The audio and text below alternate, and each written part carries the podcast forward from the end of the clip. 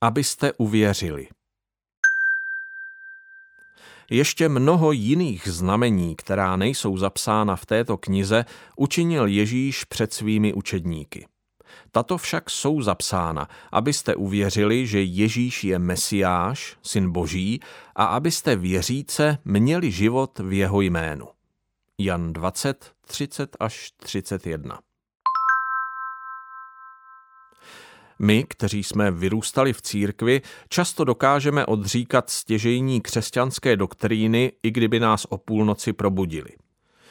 Apoštolské vyznání víry známe z paměti i pospátku a já mám pocit, že právě my se sebou musíme něco dělat, abychom nad zázrakem vtělení Božího Syna nepřestali cítit bázeň, údiv a nadšení.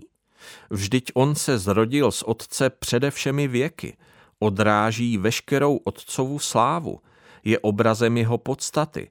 Skrze něj jsou všechny věci stvořeny a on je také všechny nese svým mocným slovem.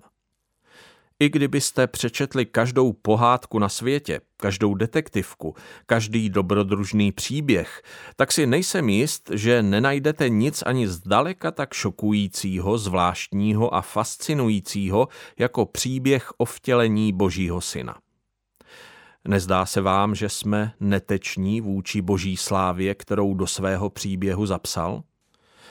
Kolikrát už jsem musel činit pokání slovy Bože, prosím, odpust mi, že fiktivní příběhy ve mně vzbuzují více emocí, údivu a radosti než tvůj pravdivý příběh soudobé filmové trháky, jako například Hvězdné války Impérium vrací úder, nám mohou prokázat jednu velikou službu. Mohou nás pokořit a přivést k pokání.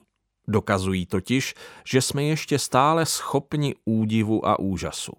Umíme být ohromení a natchnout se, ale zřídka kdy tyto pocity zažíváme při rozjímání o věčném Bohu, o vtěleném Kristu – o jejich vztahu k sobě navzájem a o tom, jak se k nám sklonili v Ježíši z Nazareta.